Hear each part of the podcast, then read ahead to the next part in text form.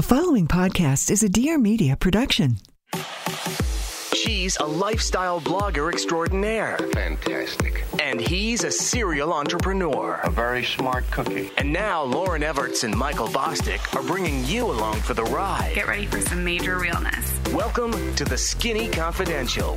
Him and her. Aha!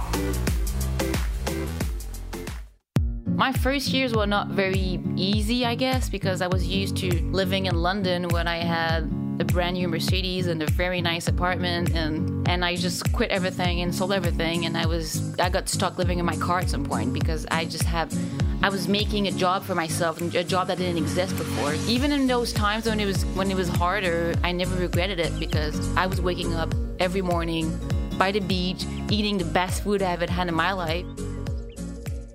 We are back. It's Friday. Happy Friday. You have just me, Lauryn, today. Michael is out of the office. He's running around in a suit and tie, which is kind of hot. This morning he came in all hot and bothered in his suit and tie, and I was like, meow. Anyway, that's off on a tangent. But you just have me today. Taylor's in studio with me. He told me that this is the time for me to podcast because I have energy. Taylor, write it down. 11:31 a.m. I had two cups of coffee with inulin and cinnamon, so I'm like off to the races. Anyways, so today we have Valentine. She is going to talk about spearfishing, and we'll get into that. But before we get into that, I wanted to tell you five very niche productivity hacks that have really been working for me. I think it's important as we, you know, interview a bunch of guests to check in with you guys and let us let you know any tips or tricks that are working for Michael and I. And even if that just means, you know, 10 to 15 to 20 minute intros that have a couple of valuable hacks for you, I'm very much about it. So over the last couple months, I've been writing down niche productivity hacks that have been working for me. And some of these are ones that you guys maybe have heard over and over again, but I think it's important to keep going back to them because they really seem to be working for me and a bunch of you. I'm, you know, always checking in on DM or in the secret Facebook group and to see these these hacks working for you guys and also working for me really showcases their value. So some of these tips are even tips that I picked up from other podcasters too. So, the first tip that I think everyone should do, and this is going to sound maybe, you know, counterproductive, but it's not, is reading. Reading to me is life changing. I've been a big reader ever since I was little. I remember when I was little, my mom used to say, You need to go outside and play with your friends because I would be reading a book on the couch. And so, reading something that I've always gone to as an outlet you know, as I grew up and experienced any kind of adversity, I would always turn to a book. There's something about being immersed in a book in someone else's life and reading about it and getting lost in that that just really does it for me. Sometimes I go through seasons with reading though. Like I'll read so many biographies or, you know, so much fiction or whatever it is, and then I'll stop for a month. And I notice when I stop reading that I'm not as sharp. So while reading takes up time, and a lot of people are going to say, I don't have time, it also adds so much value to your life and keeps your brain sharp. When I don't read for a month, I, I swear, like I said, I'm not I'm not the same. I'm not functioning at the same level.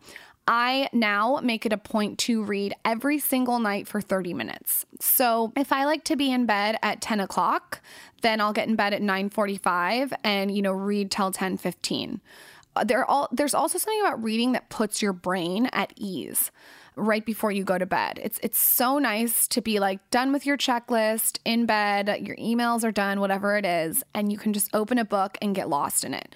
So I I believe that you have to get interested outside yourself and not just be completely interested in, in whatever you're doing. To me it feels selfish if I'm not interested in other people. I, am constantly wanting to be curious, and that's what reading makes me more curious. It gives me so many ideas. It, it inspires me of people to interview.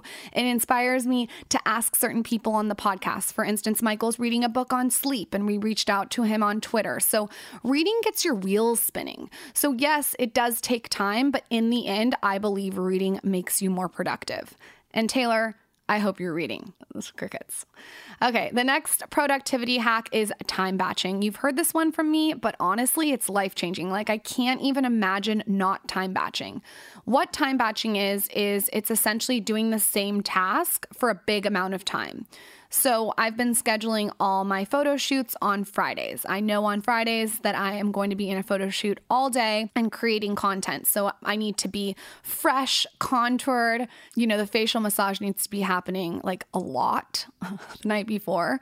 Um, I need to be hydrated. I need to be ready to play. Like, really, I think of my business as a sport. And when it comes to Fridays, when I know I'm shooting and I'm going to be on camera, I've got to be clear headed. I can't be hungover.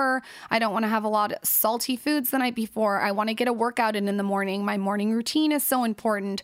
So I know Fridays is like a game day. Another day of the week, and you guys, I've talked about this before, is Wednesdays. I do all my conference calls and interviews on Wednesdays. So I know Wednesday is going to be a day of talking. So, in knowing that, you can prepare yourself for the day and time batch all those tasks in one. I used to do my conference calls throughout the week, and what ended up happening is I would be doing something and immersed in a project and then have to take a conference call. So, it actually ended up creating like ups and downs throughout the whole day and I couldn't concentrate on one task. So conference calls are on Wednesdays. Mondays I try to clear because I know on Mondays there's going to be all these different fires that I have to put out within the business. So Mondays are more of like I, I want to call it almost a reaction day. Like I'm reacting to different things. I'm making sure that systems are in place to get the week all streamlined. I have a call with my team. Everyone sort of knows what the goals of the week are. So Monday, I would say, are like getting the goals of the week ready to go. And then Tuesdays and Thursdays are open for creation for me. I, I my business is creative and I need to be able to scale the business and grow the business. So those are days that I clear off for content creation.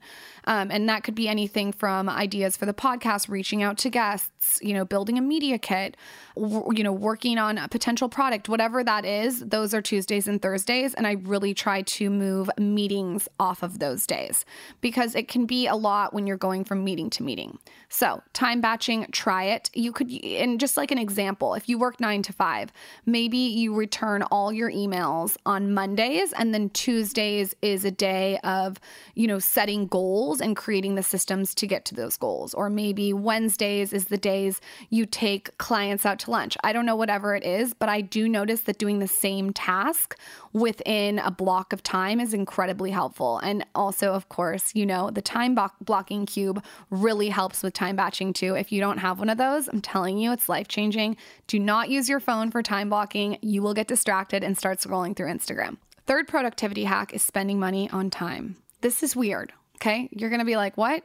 I believe in spending money on my time. So wherever that is, I I utilize it. For instance, if I have to post some Instagram stories, I'll take an Uber instead of driving. That $6 that I spent on Uber allowed me 10 minutes to post all my Instagram stories in the fonts and colors that I wanted it. You know, maybe I go get a blowout at Drybar. I can take my computer and work on blog posts or maybe I have 100 emails to return. Then I can go get a facial and, you know, get my skin all tight and glowy and dewy. Whatever is important to you, it could be even getting your nails done.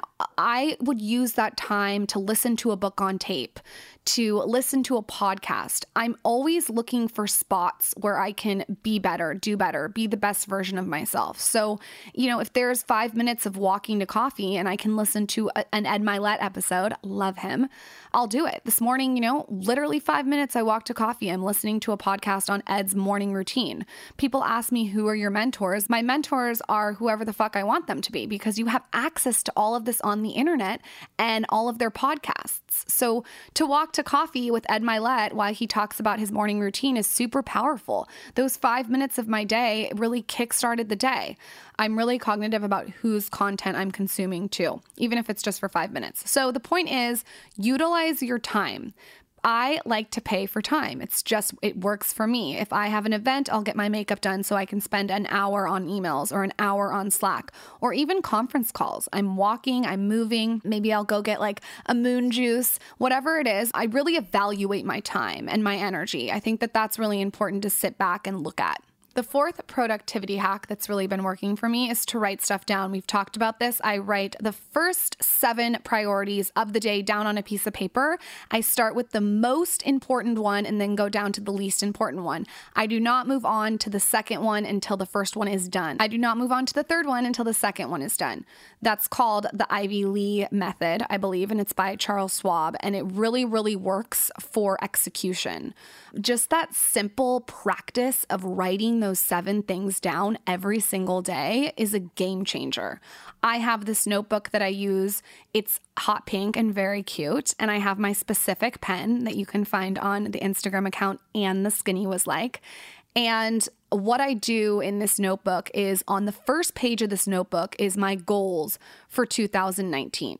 So the second that I wake up, I open that notebook and I see those goals every single day. I flip the pages and I get to my page where I write my seven things down. And each day, sometimes those seven things will roll over, roll over, roll over like a tumbleweed. But the point is is that I'm focusing on the priorities of the day. I used to be that person that was like crossing off my to do list and getting an orgasm every single time I crossed something off. And then I realized that I was working in my business and not on my business. So now I really, really apply a huge chunk, 80% of my energy towards scaling my business and those big priorities of the day. The little stuff is going to have to wait before uh, until those priorities to get done. It's just it's mandatory for me and I think to continue to grow a business, it's it's so important to be working on the big picture and not just on the micro if that makes sense. The last productivity hack that's been life changing for me is to completely take control of your calendar. Spend five minutes before you get go to bed on your calendar. This was a tip from my friend Steve. He is major. And he said that he spends at least five to 10 minutes every night before he goes to bed evaluating his calendar, making sure that there's driving time in there, making sure that, you know, the important, urgent things are in red. Um, I color code all my beauty appointments in pink. I color code my workouts in yellow. I color code the blog posts in red. I color code meetings in orange. You get the drift. So I have like a whole color coded situation that when I look at it, my brain automatically knows what I'm doing when I'm doing it. I found that to be extremely helpful. The color coding on Google Cal is is insane. It's just the Google Cal app. Um, and I think you can even like pick the pinks and the different stuff that you like. Shout out to Mimi for showing me that. Um, so I just think that having full control over your calendar and actually scheduling in email time and scheduling in time to relax. I have reading time in there. I have my morning pages in there. I even have my 10 minutes of meditation in my calendar. I know exactly what I'm doing for each day, and it just gives me this feeling of, of control and not a, not uh, the word control can sound negative, but I mean the control over my day. I mean that's so important. You can also have empty spaces on your calendar and use those for opportunities to rest, relax, rejuvenate, work out, whatever it is. I know Michael creates space in his calendar, like I said, for just reading. I hope you guys enjoyed my five productivity hacks and just some other ones that are really quick for you to think about. I'm going to fire them off. Are cut your meeting times by 25%. I used to take meetings for an hour, now I do 30 minutes. I used to do conference calls for 20 minutes, now I do 10 minutes. Cut it in half. That's really helped. Another one is to know when to delegate. You got to know when to outsource, you got to know when to delegate. It's hard to give up control over certain things, but you will get overloaded if you don't delegate. Another thing that I've done is the app unroll. So unsubscribe, unfollow, unroll. Get that shit out of your email box. Get unfollow people that aren't serving you. Unsubscribe from emails. Get it out. Move it. And then the last thing I would say is always have a no strategy. No is really important. You have to know when to say yes and you have to know when to say no. Um, if something is taking your energy, I tend to say no. If something's giving me energy, I tend to say yes. But yes, there are going to be things where you have to get uncomfortable to get comfortable, but it's important to know there is such power in saying no and it clears space off your calendar for you to do something that's productive. With that, those are my hacks. I hope you guys like them. Let's meet Valentine. Okay, hold on. Before we get into that, we need to talk about Fabletics. Now, if you've been following along on my Instagram stories, you know I love Fabletics to work out in. First of all, it's so affordable, but also so cute. You guys, like, I can't even tell you. I just got this zip up moment, which is really great for me because if I'm wearing makeup, I don't have to pull it over my head and ruin my makeup and screw up my hair. Uh, and I just throw it on, zip it up, and then I put on the matching pants. I love how Fabletics has sets, and the pants most of them have this like really thick band. I can't explain it, but it's super flattering on the hip. And I feel like it just like cinches me in, which I love. If you're unfamiliar with Fabletics, Fabletics was born in 2013 and co founded by actress Kate Hudson. No big deal.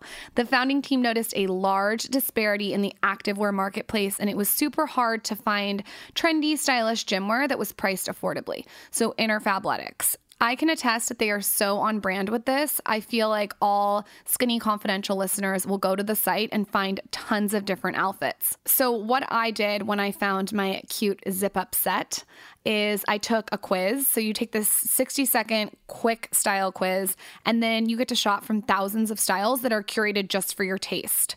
You can also check out as a guest or become a VIP. So the VIP members receive 50% off regular price and free shipping, which is fun. Okay, so to check out their zip ups, their hot pink sports bras, and their super flattering leggings, just head to fabletics.com slash skinny to get them while they're in stock because the designs change monthly. All you have to do is go to fabletics.com slash skinny to take advantage of this fun deal. That's fabletics.com slash skinny to get two leggings for $24 fabletics.com slash skinny. And the best part is there's no commitment to purchase monthly so you don't get locked into anything. And you get free shipping on all orders over $49 such a win-win. Also make sure you enter your email address when you take the style quiz because you're going to receive all these exclusive um, fun discounts and the inside scoop about new collections that haven't been released yet. Terms and conditions do apply Valentine Thomas is a former lawyer who quit it all to pursue a sustainable quest for happiness as a spear fisherwoman, which is so different. Today, we catch up with her to hear all about her spearfishing journey. She's been featured on everything from the Daily Mail to Joe Rogan, and today we pick her brain about her story of spearfishing. This is the Skinny Confidential, him and her. Telling you that we discovered you through Joe Rogan, you're saying you reached out to him and he probably was like, what a unique perspective, right? It was well. I was looking for a podcast to listen to, and my friend suggested me to uh, check out the Rogan one, and I saw he was following me on Instagram, so I was like, "Oh, hello," and he just invited I was, you on. I was like, "Hey, by the way, if you ever need a guest on your podcast, like," he was like, "Yeah, how's like the 27th August?" I was like, "Uh." Even That if I was, was getting married, I would cancel to come. So yes, Yeah, who cares about the groom leaving for Joe Rogan? I wouldn't care either. Exactly. Later. well, I can understand why you got such a quick invite because you have a very, very unique story, which is why when we heard about it, I was like, I gotta get, we, I have to figure out what's going on here. So you, can we, let's get a little background. You're from Montreal, from Montreal. had a legal career. Let's let's go back. Let's go way back. Let's let's let's, let's hear what, like how this all began. I was I studied law in Montreal and then um, I did my master in law and I just I want to move so I I have a French passport so I had a chance to move to Europe. I moved to London when I worked in finance for six years and when I moved to London I discovered this super weird sport that was spearfishing. I'm not I'm not a swimmer, I'm not an outdoor person, I'm not I've never had this side of me and but I've cooked. I always cook. Cooking is one of my passions and I just fell in love with the whole process of catching my own fish. And I got hired to do a documentary in South Africa in 2015, 16. And when I came back to my desk, I just remember telling myself, like, all right, I'm out. So I sold everything I had. But whoa, whoa, whoa! How do you? wait, wait, how do you just fall in love with the process of catching your own fish? Is it because you wanted to have clean fish to eat? Yes, it's that I was like, the day is you go out on a boat or from the shore and you spend the entire day in the water and you get to interact with dolphins and sharks and whales and a lot of super cool stuff. And you come back home and you have fresh fish that you just caught and you know it's caught in a responsible way at the same time. Yeah, and there's more of a connect. There's like a connection to the food. And also, Yes. there's a connection to nature. It's probably, you know, how they tell you when you're stressed out to go walk on the beach and do grounding and get all those ions in. You're out in the middle of nature interacting with the animals. There's something probably therapeutic about that. Yes, and also you bring you burn between a thousand and fifteen hundred calories an hour. Sign me up. Where the fuck do I spearfish? there's a lot there's a lot here that I want to go over. Let's let's back up a little. So you were in law and you you're maybe you weren't happy, right? You didn't it wasn't like something that was firing you up. And so all of a sudden somebody invites you on a spearfishing trip and you said, "You know what? Screw the law stuff. I'm done." I'm sure were, were your parents involved? Were they happy about this decision or were No, they were not. So but I I, started. I can't imagine what this conversation looked like. I started spearfishing about two, like a, about a year after I moved to London, and I kind of liked it, but it was not. Again, I was petrified of the ocean. I almost drowned when I was 14, so I didn't swim in the ocean for about 10 years after that. So when I took my first free diving class, I was like, yeah, no, like I don't really want to do it, but my friends kind of forced me to do it, and I, I really liked it, but it was, it's not, I didn't fall in love with spearfishing for the diving part of it. That took me a good two, three years to really like that part. For anybody that's thinking about spearfishing, what do you need to know about swimming and diving? I know like there's a, probably a lot of breath work, right? Because you're you're not down there in scuba gear. You're you're free diving, right? Yes, but the human body is actually made to hold its breath. So there's you have natural reactions um, happening in your body as soon as you immerse yourself in the water. So it's the human body is made to hold its breath. There's just tricks to trigger that. Okay, so what are those tricks? You have to slow down your heartbeat. It's one of the biggest one because you want your body to use as little oxygen as possible, so that way you can function for longer without breathing. so how do you do that? You just go into like a meditative state? Yes, it's very close to meditation and yoga. That's the freediving part of it. Walk us through what a day in the life of a spearfisher is like. I want to get so specific what equipment you wear, what you do when you wake up, how you prepare yourself, what you do while you're doing it, and what you do after. A typical spearfishing day is you get up pretty early, you go out on a boat, and you fish all day. And what I do is at the end of the day, already have my little ingredients shop up, and we do ceviche right on a boat. So we just eat fresh fish that we just caught, and we're just having a few beers, and then we go on our way back. We clean all the fish, we bring it home, and we make a massive meal with everybody. This sounds pretty good. And then Oh, Michael. Let's take this fucking headset off and get out there and start spearfishing. But then you have you go out different where, but it depends where. But in certain locations, it's so fishy that you go back and you fill your freezer for the next two weeks, and you have basically free food. But for someone like me that doesn't, when you say spearfishing, what I'm picturing in my head is how I don't really think it is. What are the tools you're using? How do you do it? What are you wearing? Like, give us the whole like picture of it. So you have a wetsuit because it's too cold otherwise, especially in California, and you hold your breath. So you take one last deep breath, and then you take a dive, and then you go down with as little movement as possible. You're gonna go down. There's two types of spearfishing. You have the reef fishing, you have the blue water hunting. So in a reef, you go down to the reef, you hide yourself a little bit, and you have a spear gun with a trigger on it. And you hide yourself, and then you wait, you wait until something shows up. If, when you're out of air, you come back to the surface and you do that again and again and again and again. Why can't you wear, and this might be a dumb question, but why can't you wear a tank that has oxygen in it while You are down there? you're have to be there? mobile, right? You can, but it's the, the it's frowned upon. Let's put it like that. It's kind of cheating. I guess a lot of people feel that way. It's and- not pure for the sport. Yes, but also personally, I don't mind because I think if you know if you're already risking your life and going in the water to catch your fish, it's you're already deserving it. But also, the problem with a tank is you make so many bubbles that you scare the fish off.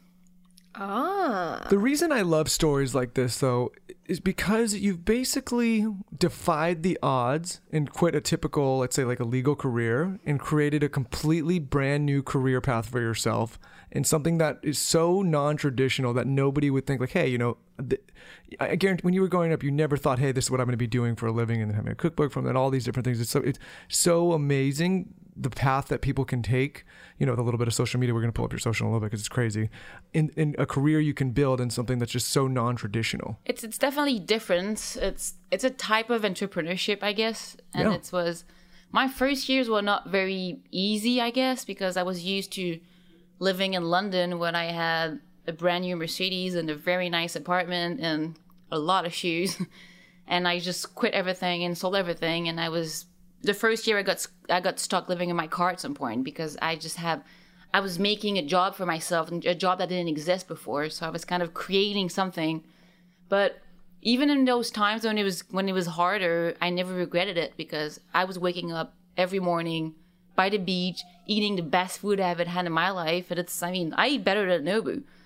Yeah. And it's- well, you're it's- eating it right there. Right? I eat Right better here. than Nobu. That should be your tagline. That's amazing. Ta- Taylor, pull up, pull up some of this, pull up these social accounts. 'cause I want to go. I- Some of this stuff I was looking on here out there. With these, some of these fish you catch are massive. They're bigger than you.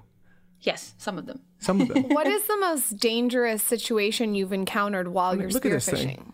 Look at that. thing. Was that swordfish? Uh, that's a marlin. Holy shit! Wait, hold on, hold on. This is how like I thought it was like a little fish. This No, no, is no, a no. big fish. We are not. This listen. We are in the. That's my biggest one. we're in the big leagues here, spearfishing. This everyone is that's the listening. size of you when I first met you when you were 12. Like this is a 4-1 fish.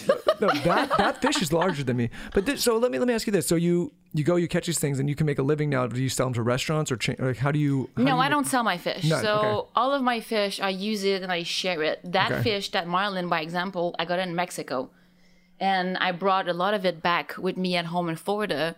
And I made a post on Instagram and I said, okay, who wants to get fish? I have fish for a lot of people, and something like about 80 people showed up, and I just distribute fish to as many people as I can. So I, I don't believe in selling it, Okay.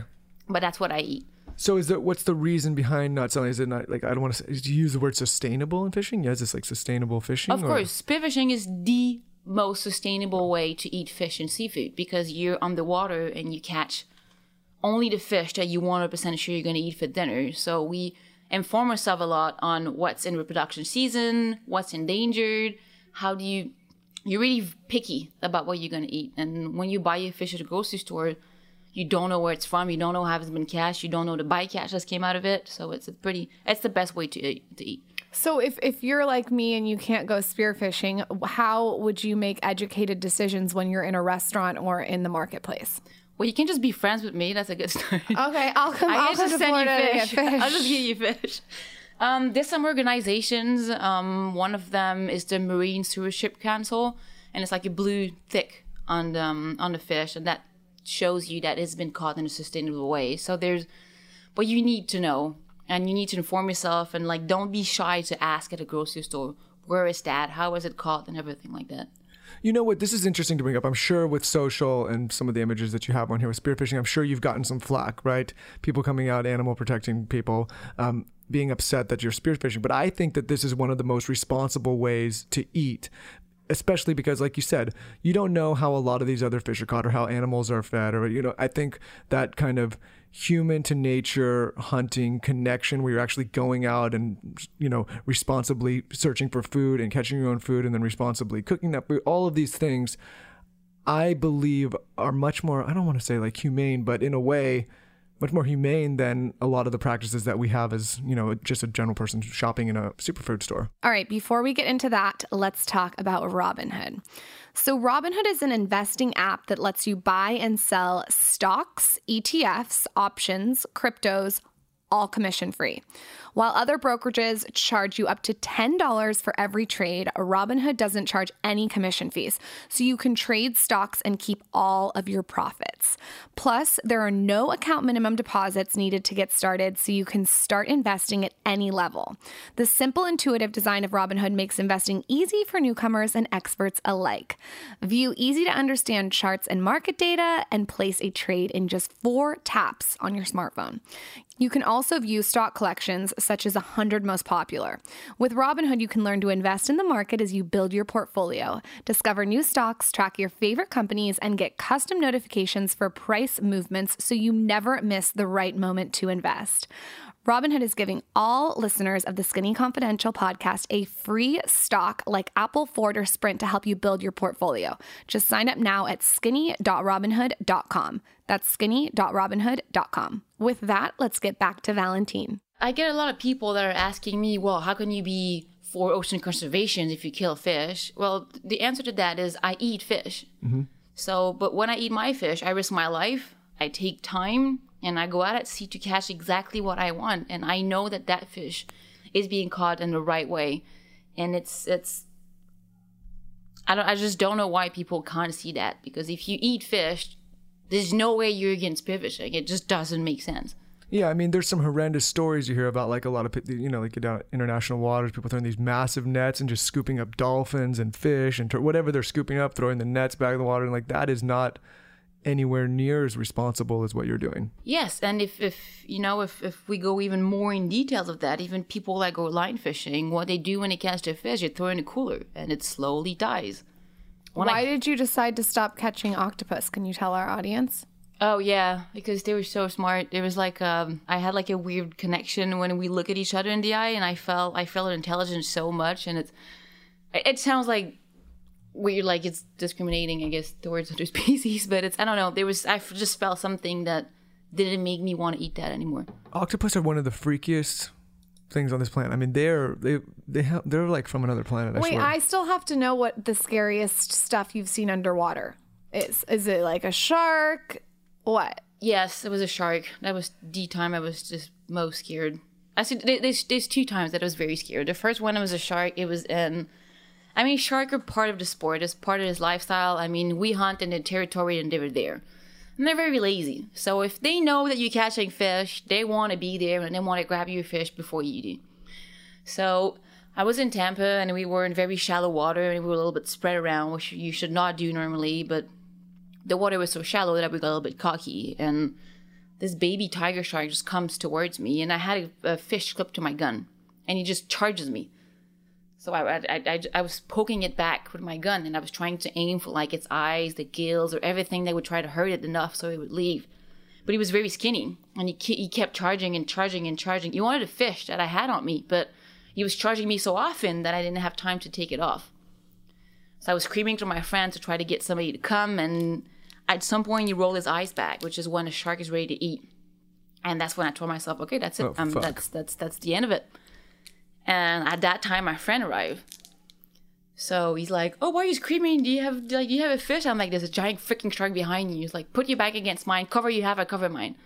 And the shark, because we were two, he didn't really like that, so we finally left. Wait, how are you talking to your friend when you're underwater? I'm we're on the sorry. surface. surfacing up and down. But you know, Got that- it. I was looking down, but as soon as he friends, so the shark like backed out a little bit because th- they don't like being outnumbered. Got it. This is the thing. I don't what think. was the? I don't think no, I hold could. on. She said there's another scary time. I need to hear the other scary time. Well, the biggest danger in spearfishing is uh, what we call shallow water blackout. So it's passing out, and it's why it's a team sport. I guess you always chew when you dive. And I was in the Bahamas, and I took a drop at 85 feet, and I just shot a fish, and I missed it, and I chased it, and I just realized, oh, I'm actually in very deep water, and I should probably come back up. And I came back up, and I felt, I felt that I was about to pass out, and if my buddy was not watching me, I would have died. So I was coming back up. I could feel I was starting making weird movements because that's when you, your brain sort of shut down. And I just I was spinning as fast as I can, and I was like, okay, if he's not watching me, I'm dead. So I'm just I'm just hoping that he he, he does, and he was because he actually lost his brother a few years before to a shallow water blackout. So he was looking at me very well. and you go uh, back for But I was lucky. And you go back for more. There- There's got to be this. This is some. This is some crazy. She's relentless. I really like fish. yeah, I mean, you got to really like fish. Going to, How can you scale a business in this, and how have you been able to not only monetize but just become really successful at this career? It's I, I get a lot of gigs. It's very varied. So yeah, I have a cookbook coming out um, this April. It's going to be in French first, but it's going to be in the U.S. after. I have sponsors. I have just it's so many things. I get I get um, I do a lot of branded content for different brands. I just recently filmed for Forbes and now this and different type of media platform. And uh, with my sister, we have a recycled bathing suit line coming out this spring. So Perfect. I just work in different projects and I have pots in different. Of, of all the countries that you That makes sense, but whatever. No, I know time, it's, it's a, uh, you're you're doing a medley of things. It's not just one thing. no, exactly. I'm trying different things, so I have a lot of lines in the water. There you go. of all the different countries you've spent time fishing, I guess fishing in, which ones do you think have the most sustainable practices or like laws? You- which ones do you think are being the most responsible? Which countries? Honestly, we're all bad. It's, I'm not gonna lie. It's like the United States is very good at protecting its water. It's we have the the coast of of the United States is very fishy. It's very well maintained and it's very protected. And everybody can go out there and catch their own dinner. It's it's very very easy for that. There's a lot of illegal vessels in other countries when it comes to different species, and the U.S. is part of it. So is Canada. So is so is the EU. So is a lot of countries. But it's there's a problem right now. It- and- it gets weird into a weird space, like with the oceans, right? Like who controls what? There's it's get these international waters. The laws are like not a lot of laws exist out there. Ca- Nobody's really paying. Taylor, what are you doing back there? I can hear you clicking around. This guy's always this guy's always clicking. You DMing something back there? No, he's eating a Hi-Chew, and you can like hear it through. did this Instagram. It's like Look at you're. this Look at this guy. I can look at he's he's creeping around. No, he is clicking through her Instagram. But have a you. I also hear an high Hi-Chew. Ask your question, Taylor. What is the long cable that's usually in the photos with you when you're deep sea diving? This, if you look on the screen here, there's a photo of her on her Instagram, and it, it looks like it's some sort of. I, I'm not certain what that what that would be. So when you are fishing for bigger species, you have an elastic, which is or a rope, which is attached to the spear of your gun. So when you shoot a fish, you don't have to fight it underwater. You go back to the surface and then you fight the fish. Yeah, that makes sense. So that's and also, it- probably it's attached to a buoy at the surface. Okay. What advice would you give to someone that's listening that's absolutely miserable in their job that knows that they have a niche passion like you have? Where would you tell them to start? You know when you have a job it's you have to try as many things as possible and it's it's not easy. It's not it's not an easy path. It's not like you're gonna wake up one day and you're gonna quit everything and you're gonna start being a millionaire. It's it's, it's gonna require a lot of work but again if you work 40 hours a week in a job if you spend that working on your job and your business and yourself something is going to work out at some point. And it's just about yeah it's about exploring as many avenues as you can and it's it's we're so lucky these days. We live in a and a generation where with social media and things like you can reach so many people.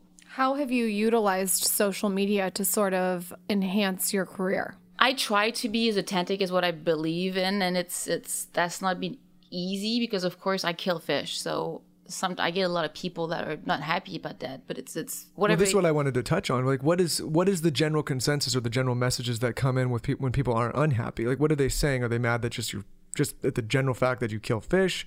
Are they mad that you display the like? What is it? What is the general consensus about what they're they're upset about? I can understand like high level, like maybe people just disagree with this practice, but I stopped posting photos of when I'm holding fish and there's blood and things like that because it was distressing people. And yes, it's part of what I do, but there is right now a very thick curtain when it comes to food sourcing. And a lot of people still eat fish and still eat meat, but they don't want to know where it's from. Well, that's the problem I have with it, right? That's a big my problem. issue. Well, it, it's like ignorance. is because bliss. people will That's complain about probably what this. they're Yes. thinking. People will sit here and they'll complain and they'll say, I can't believe she does this. And then they'll go to Sugarfish or they'll go to Nobu or they'll go to Katsuya and they'll order massive sushi dinners and they'll eat and they'll spend all this money. But then they'll point fingers at people like you that are doing it maybe more responsibly and sustainably. Or And- they'll wear leather. Or they'll wear a, leather. a fur. listen, or yeah, or they'll Or eat be- avocado because apparently that's bad now too. Listen, there's a big, there's kind of a big resurgence of people out there hunting their, for their food and killing their own food and butchering their own food sustainably and getting a lot of shit for it. And then people being mad that they did that. It's like, listen, you're eating steaks and you're eating burgers and you're doing the same thing. I can understand people being mad about, you know, going down Africa and killing rhinos or hurting elephants or just hunting endangered species. That, that, fuck those people. Like, like I don't, I don't agree with that. but, for what you do, there's a really big argument to be made that this is a very a much more responsible way to eat fish if you're going to. Yes, and I had last year I had a pretty weird experience. So I was in New Caledonia in the South Pacific, and my friends took me hunting. So I was like, uh, yeah, okay, why not? You know, I'll try it. I eat meat, so why not? So I go in the hills and everything, and I shot a deer from pretty far. And I started crying, crying. I couldn't stop crying. I was like, I can't believe I killed Bambi. This is so horrible, and I felt so bad. And I just, I just couldn't stand that, that, that whole thing. And so we got to get animals, and I was like, I was so distressed. I was like, this is terrible. How, how, how, how did I do that? And then we, I carried it back because I was like, you know, like I killed it. I'm gonna carry it back. And we went back to the camp, and my friend just cut it. And when it looked like pieces of meat, I started getting hungry, and all my guilt went away. So I was like, okay, this is actually very hypocrite of me. So now that it's, it's living and it's looking cute on land, I don't feel bad. But the second it looks like a burger, I really want to eat it. But this is what I'm talking about. This people, the same thing happens, right? You, you people hear that story and they relate to Bambi and they're so sad and they're like, I can't believe this. But they'll go to a nice restaurant and they'll order a steak or they'll order a burger and their mouth will start watering. Like, oh, this is so good on my plate, and it's hypocritical. And it's, I can understand. Like, listen, I'm It's not. almost like we're all hypocrites, though. Like everyone. but this is what I try to point. But what it's I'm trying hard to point too out. because you know we all see the the, the the the meat farms and we all think it's disgusting and we're all sharing those videos. But then you go to Whole Food and you have the chicken at six bucks and you have getting one at 35. And you know, they, yeah, everybody wants to get the nice chicken that was running away and that was like running in grass and was having a good life. But it's, you know, it's, it's not everybody that has $35 to feed five kids at home. So we, we're being used to all of that. I went to see um, a sustainable tuna fishery in the, in the um, Marshall Islands, and the can of tuna is three dollars. So when you have another one at 50 cents, it's really hard to convince people to change their habits. We're so used to that. No, I, I mean, I think these types of conversations are important because it maybe gets people to question their own thoughts and beliefs around. I mean, when I first started looking into a lot of the stuff and what you do and what some hunters do, I was like, you know what? That makes a lot more sense. There's a connection to the food. You've had to work for it. There's a connection to the animal. You know where it came from. People, human beings have been hunters gatherers for a very, very long time, right? Like this is how we this is how we've evolved over time it's not normal that you would just walk into some butcher shop or some grocery store and say like okay i'll take those eggs i'll take that fish i'll take that chicken i'll take that beef and not question. And because you haven't seen the process of how it was butchered or caught or whatever you don't question and you think it's you think it's responsible. But like you said you don't know where that came from. You know exactly where you found your food where it came from what you had to do to work for it. And there's i think it's the most responsible way to eat meat or fish if you're going to. 100% and when i was living in london I it never even crossed my mind at a grocery store to ask myself, "Oh, I'm wondering how that cut has been caught and if it was good. If it, I, have never even think about it. We're not. It's kind of again. There's, there's a thick iron curtain behind food sourcing is what we eat, and if that keeps going, that's we're never going to solve anything. And so yeah, we have to look at the dirty stuff. We have to look at the gore stuff because if you don't take the time to interest yourself to where your food is from, that's what allows the big company to keep doing what they're doing. They're happy that we're like, oh no, I don't want to see that. I don't want to know. All I want is my little stick in my packet. They're happy for us to do that.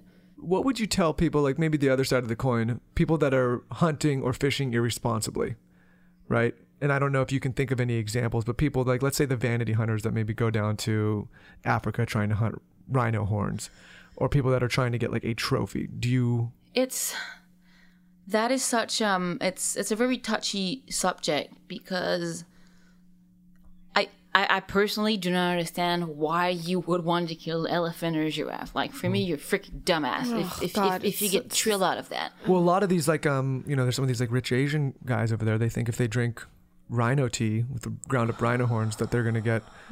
Um, what's, what's a nice way to say this with two women? What's a nice way to say this to women? They think they're gonna get a, a harder, um, Harder dick. yeah, harder dick. There you go. They think they think that it actually Taylor, don't try to do that. The, vita- the, the vitality, and they, you know, so these guys go, okay, I need to have this rhino horn um, tea. It does. Listen, that's not proven at all. It's this whole thing, but people think like that, and so I mean, there's a lot of reasons they do it. I, Oh, there's a market. That's that's why. But it's a gross market though. but the, the the thin line with the Africa thing is that a lot of reserves depends on that money.